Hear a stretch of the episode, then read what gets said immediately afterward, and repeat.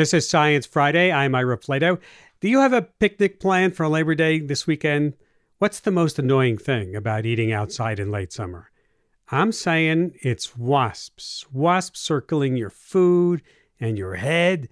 But before I reach for the rolled up newspaper, Sci Fi's Charles Bergquist is here with another viewpoint. Hi, Charles. Hey, Ira.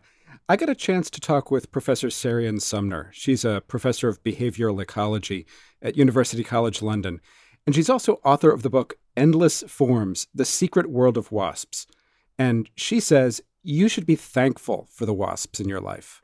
Thankful? You're going to have to make a pretty strong case here, Charles. Well, Dr. Sumner calls wasps nature's pest control agents. In fact, she says there are factories that breed thousands upon thousands of wasps for use in agriculture.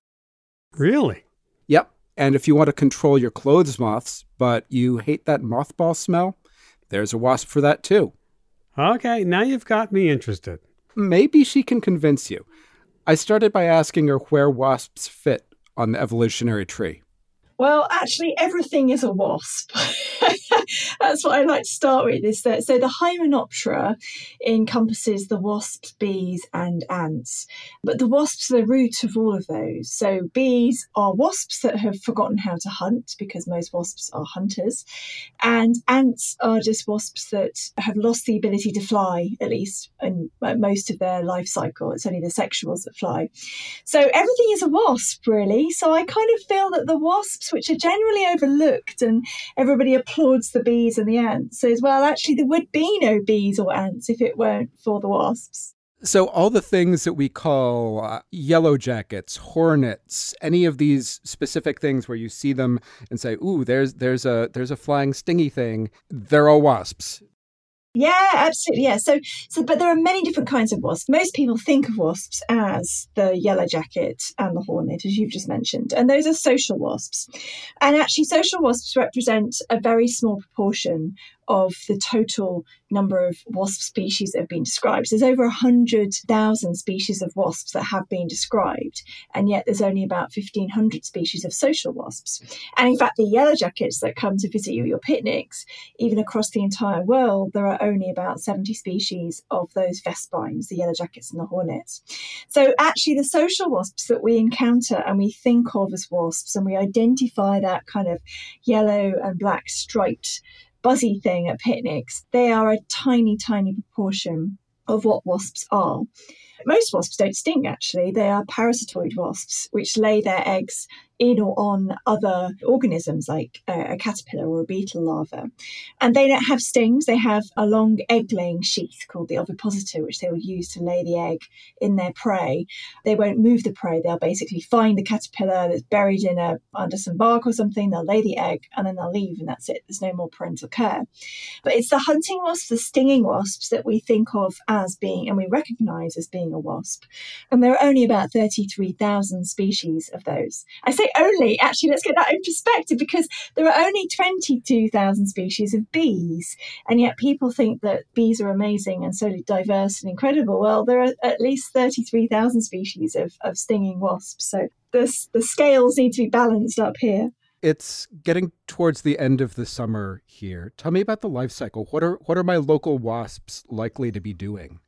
Yeah, so your local wasps, I guess we're talking about your, your yellow jacket wasps, they will have come out in the early spring, and the queens, the mated queens who'd hibernated, will have built their own nest on their own and they will have done all the nest building. So they collect wood from your garden benches, your sheds, your fences, bits of dead wood, and they will They'll mix it with saliva and they'll spread it out into this beautiful, thin, papery material, and they'll, they'll start to build what will be an incredible citadel by the end of the summer.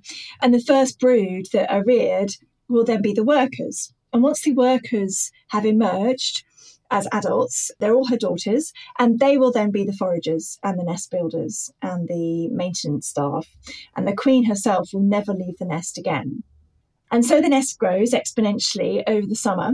And then as you get towards the end of the summer, the early autumn, then things do start to change. And the main thing that changes is that the queen starts laying sexual brood. So she'll be laying what will be next year's queens and also the males, which will mate with queens from other nests. And the workers, she'll stop producing quite so many workers, and the nest kind of moves into a sort of reproductive mode. And this is also the time when lots of the larvae start to pupate. So, actually, I should say, even though these wasps are hunters, the adults are actually vegetarians.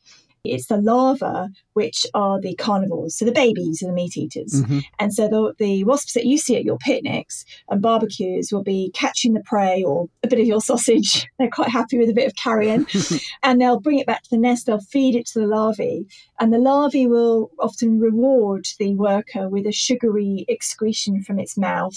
We call it trophallaxis. And this contains a lot of nutrition for the adult wasps. And so that kind of keeps them going during the, most of the summer. But when the larvae stop pupating, there's less need for hunting by the workers, and there's also less nutrition provided to the workers by the larvae.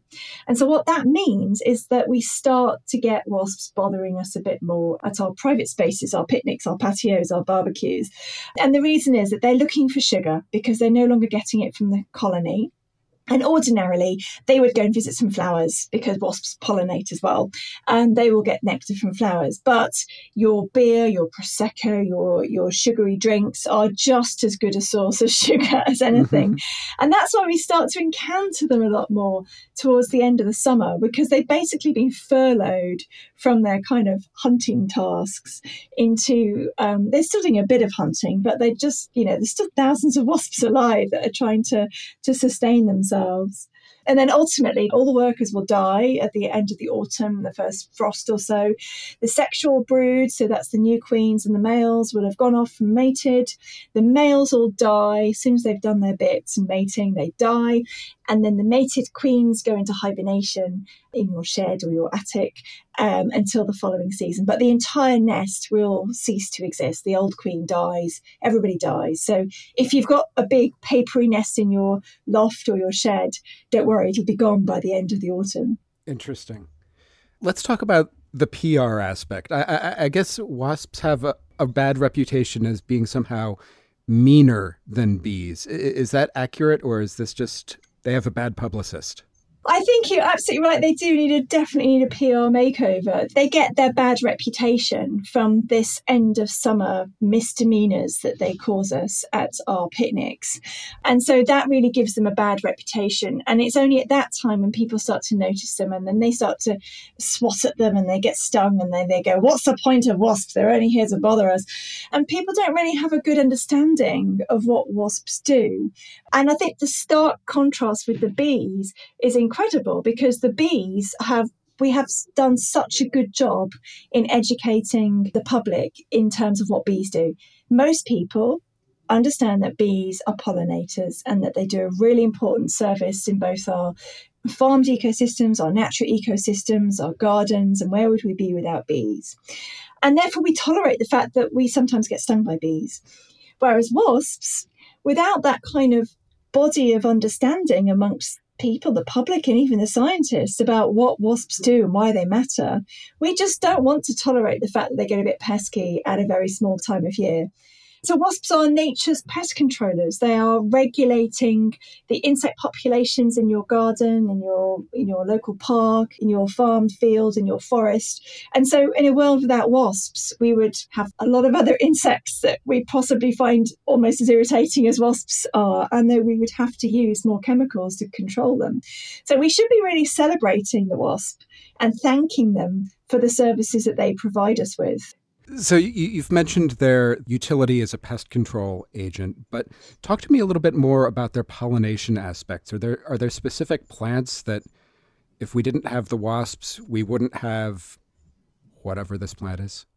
Yeah, so wasps as pollinators is uh, almost entirely unstudied, except for a few specialist groups who, as you say, are the only things that pollinate these particular plants. So figs is a really good example. So, some species of figs have a, mutualism with fig wasps. These are tiny little wasps whose life cycle pretty much depends on the fig, apart from dispersal from one fig to another. So, what happens is this, this tiny little wasp, a female who's mated and she's covered in pollen from her the fig that she's hatched from, she will bury into a fig fruit and she'll spread the pollen around inside the fruit. And then she'll also lay lots of eggs and then she'll die. And lots of people say to me, Oh no, are figs actually vegetarian friendly because you're eating wasps? And the truth is that you're not eating wasps. You'd be very unlucky if you ended up eating wasps by eating figs because figs produce an enzyme called ficain which breaks down the bodies of the dead wasps. So there are no there are no dead wasps inside your fig. But anyway, then the eggs hatch and of course they're all the offspring from a single female, so they're brothers and sisters. Um, the brothers mate with the sisters. It's all very lovely. And then the mated sisters then kind of jump around the fruit, covering themselves in pollen, and then they will exit the fruit through a, a little exit entrance that their brothers have kindly uh, dug for them. And the males, or their males, never leave the fruit; they just die inside the fruit. And then those mated, pollen-covered females will then move on to another fruit, and so bringing the pollen from one fruit to another, which of course is what pollination is. So that's a really well studied system, and there's over 900 species of fig wasps, and they are, were thought actually until quite recently to be quite faithful to particular species of figs. But actually, more recently, genomic analyses has shown that it's a much messier picture, and there's a bit more of crossover and a bit more infidelity than we thought there was. Um, so the, the fig wasps are a great example of wasp pollination. The other really good example of uh, wasps as essential pollinators is for orchids. So there are some orchids that mimic the a female wasp. So they smell like a female wasp, they look like one, they even feel like one.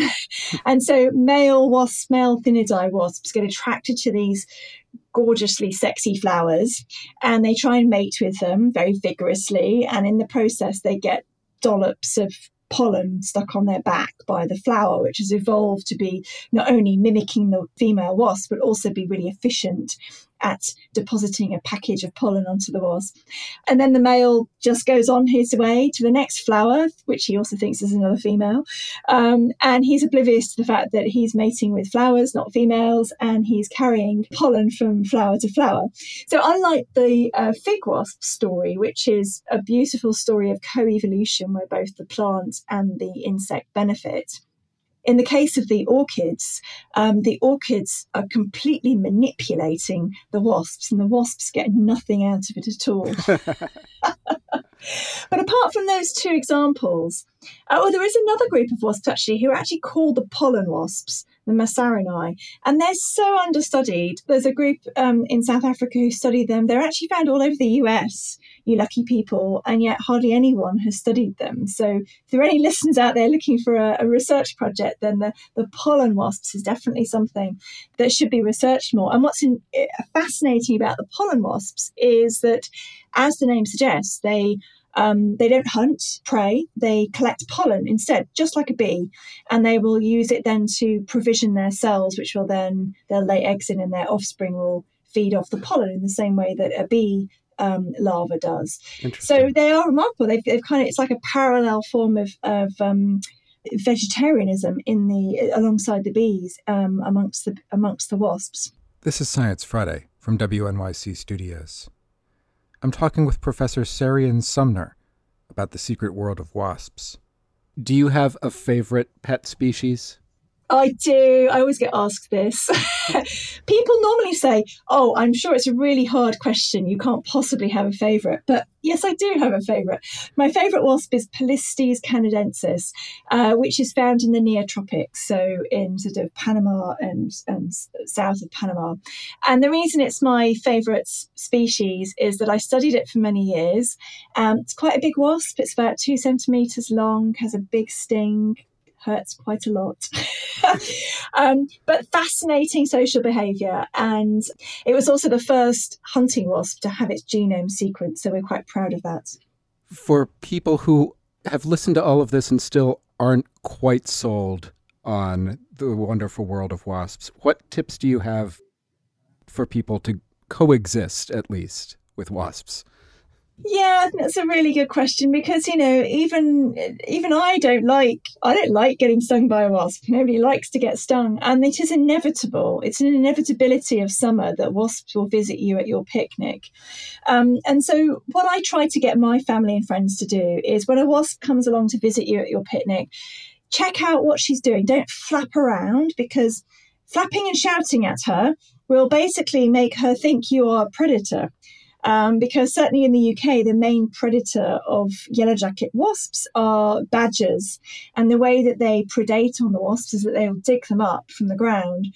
So there's lots of flailing limbs, and the badger's breathing heavily in the nest. It's carbon dioxide. So you flailing your arms around at the wasp and breathing over it, shouting obscene words at it, is only going to make them think that you are a badger um, and that you are going to be attacking them. So they will attack you. So just watch the wasp. See what she wants at your picnic. Is she going for sugar or is she going for some meat? And then whatever you can work out that she wants, give her a little bit of it. Make a little wasp offering. Um, and there are people in parts of the world where wasps are an enormous nuisance, where they're an invasive species. So, um, for example, the yellow jackets are invasive species in um, New Zealand, South Africa, and um, parts of Latin America, like Argentina. And what the people do there is then they go to the they go out for a picnic and they'll bring along a wasp offering with them.